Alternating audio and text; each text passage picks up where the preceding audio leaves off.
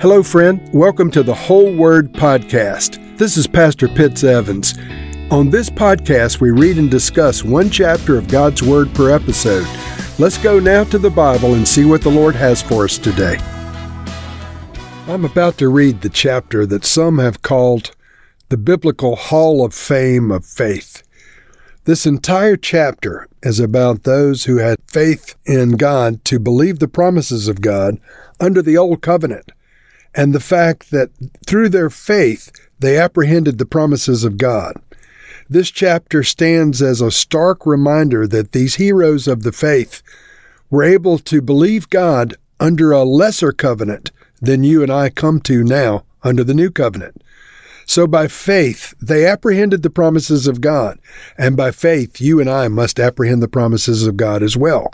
By faith, they apprehended the promises of God under the old covenant. By faith, you and I apprehend the promises of God under the new covenant. So let's read together Hebrews chapter 11. Now, faith is confidence in what we hope for and assurance about what we do not see. This is what the ancients were commended for. By faith, we understand that the universe was formed at God's command, so that what is seen was not made out of what was visible. By faith, Abel brought God a better offering than Cain did. By faith, he was commended as righteous when God spoke well of his offerings. And by faith, Abel still speaks, even though he is dead. By faith, Enoch was taken from this life, so that he did not experience death. He could not be found because God had taken him away. For before he was taken, he was commended as one who pleased God. And without faith, it is impossible to please God, because anyone who comes to him must believe that he exists, and that he rewards those who earnestly seek him. By faith, Noah, when warned about things not seen, in holy fear built an ark to save his family. By his faith, he condemned the world and became heir of the righteousness that is in keeping with faith. By faith, Abraham, when called to go to a place he would later receive as his inheritance, obeyed and went, even though he did not know where he was going. By faith, he made his home in the promised land. Like a stranger in a foreign country, he lived in tents, as did Isaac and Jacob, who were heirs with him of the same promise. For he was looking forward to a city with foundations, whose architect and builder is God. And by faith, even Sarah, who was past childbearing age, was enabled to bear children because she considered him faithful who had made the promise. And so from this one man, and he as good as dead, came descendants as numerous as the stars in the sky, and as countless as the sand on the seashore. All of these people were still living by faith when they died. They did not receive the things promised they only saw them and welcomed them from a distance, admitting that they were foreigners and strangers on earth. People who say such things show that they are looking for a country of their own. If they had been thinking of the country they had left, they would have had opportunity to return. Instead, they were longing for a better country, a heavenly one. Therefore, God is not ashamed to be called their God, for he has prepared a city for them. By faith, Abraham, when God tested him, offered Isaac as a sacrifice. He who had embraced the promises was about to sacrifice his one and only son, even though God had said to him, It is through Isaac that your offspring will be reckoned. Abraham reasoned that God could even raise the dead, and so, in a manner of speaking, he did receive Isaac back from death. By faith, Isaac blessed Jacob and Esau in regard to their future. By faith, Jacob, when he was dying, blessed each of Joseph's sons and worshipped as he leaned on the top of his staff. By faith, Joseph, when his end was near, spoke about the exodus of the Israelites from Egypt and gave instructions concerning the burial of his bones. By faith, Moses' parents hid him for three months after he was born, because they saw that he was no ordinary child, and they were not afraid of the king's edict. By faith, Moses, when he had grown up, refused to be known as the son of Pharaoh's daughter. He chose to be mistreated along with the people of God rather than to enjoy the fleeting pleasures of sin. He regarded disgrace for the sake of Christ as of greater value than the treasures of Egypt, because he was looking forward ahead to his reward. By faith he left Egypt, not fearing the king's anger. He persevered because he saw him who is invisible.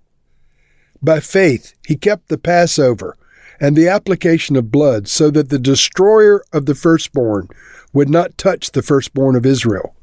By faith, the people passed through the Red Sea as on dry land.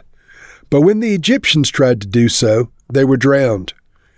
By faith, the walls of Jericho fell, after the army had marched around them for seven days.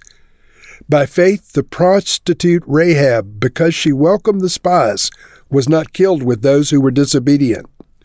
And what more can I say?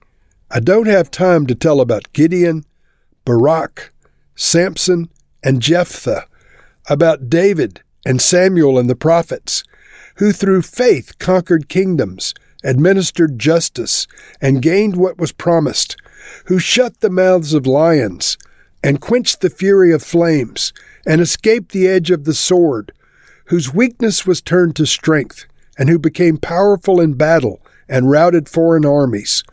Women received back their dead raised to life again.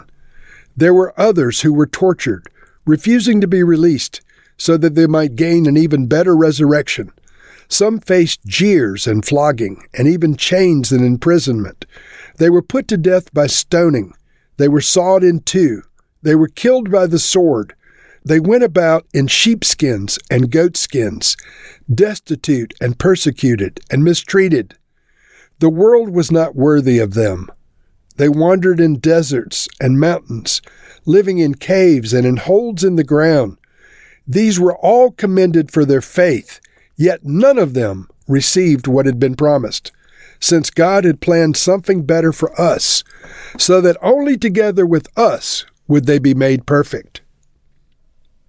This chapter gives us the most excellent definition of faith contained in the entire Bible. We read in verse 1 Faith is confidence in what we hope for and assurance about what we do not see. And so, in other words, friends, once the promise of God comes, you don't need faith. Faith is what you have before the promise is manifested. In other words, whatever you believe in God for, once it comes to pass, you no longer need faith. You have the proof of it. You have the substance. But faith is what precedes the arrival of God's promise fulfillment. Faith is the confidence in what we hope for and assurance about what we do not see, not what we do see.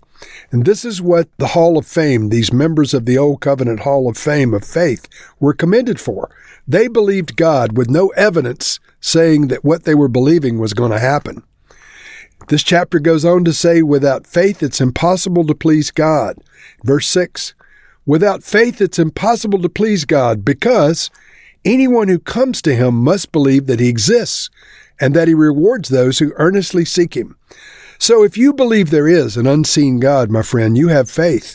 If you have made a commitment to the Lord at some point in time, you have faith because you believe He exists and you believe He rewards those who seek Him.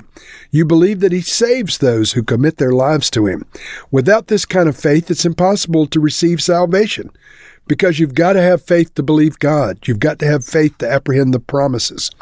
And so this chapter goes through a litany of faith's heroes. We read about Noah and Abraham and Isaac and Jacob Moses, Joseph, these Old Testament saints are examples of people who believed the promises of God and yet never saw the fullness of what they were believing for. Remember in the case of Abraham, he was promised that his descendants would be as the stars in the sky and as numerous as the sand of the sea. Well, Abraham never lived to see that. He saw the birth of Isaac, and Isaac was the seed of promise, but by faith Abraham apprehended the promise of God he was able to father Isaac when he was beyond the possibility, from a human perspective, of fathering a child. By faith, he believed for the multitude, although he never saw the multitude. He saw Isaac as sort of a first fruits of the promise of God.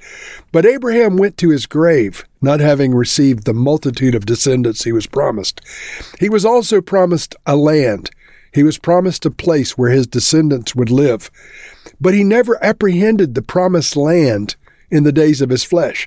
By faith, he believed God. By faith, his descendants were able to enter into the promises that Abraham had believed for. You see, my friend, these things are examples for us. These faith's heroes are not superhuman.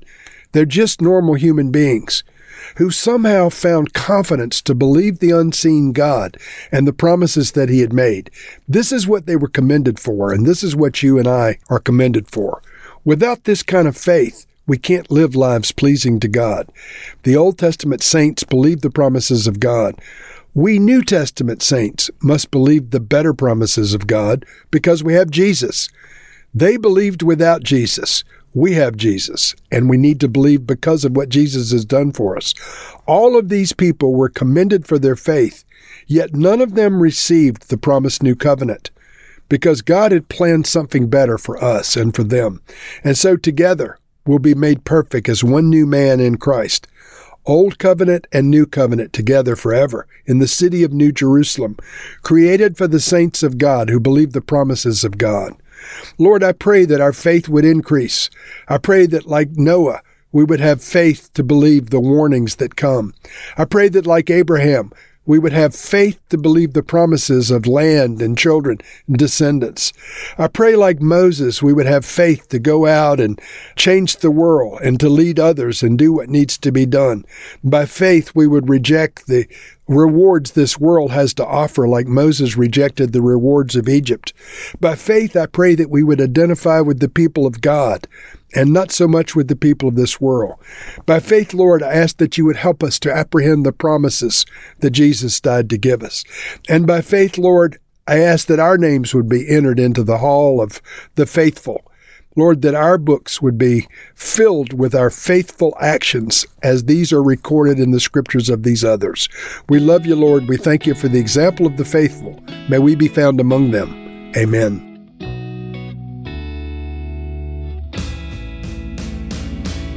Thank you for listening to this episode of The Whole Word. It was brought to you by Whole Word Fellowship and the Northern Virginia House of Prayer. If you were encouraged, please share our podcast with your friends. We'd also appreciate it if you'd hit subscribe in your favorite podcast app and take a few moments to write a review.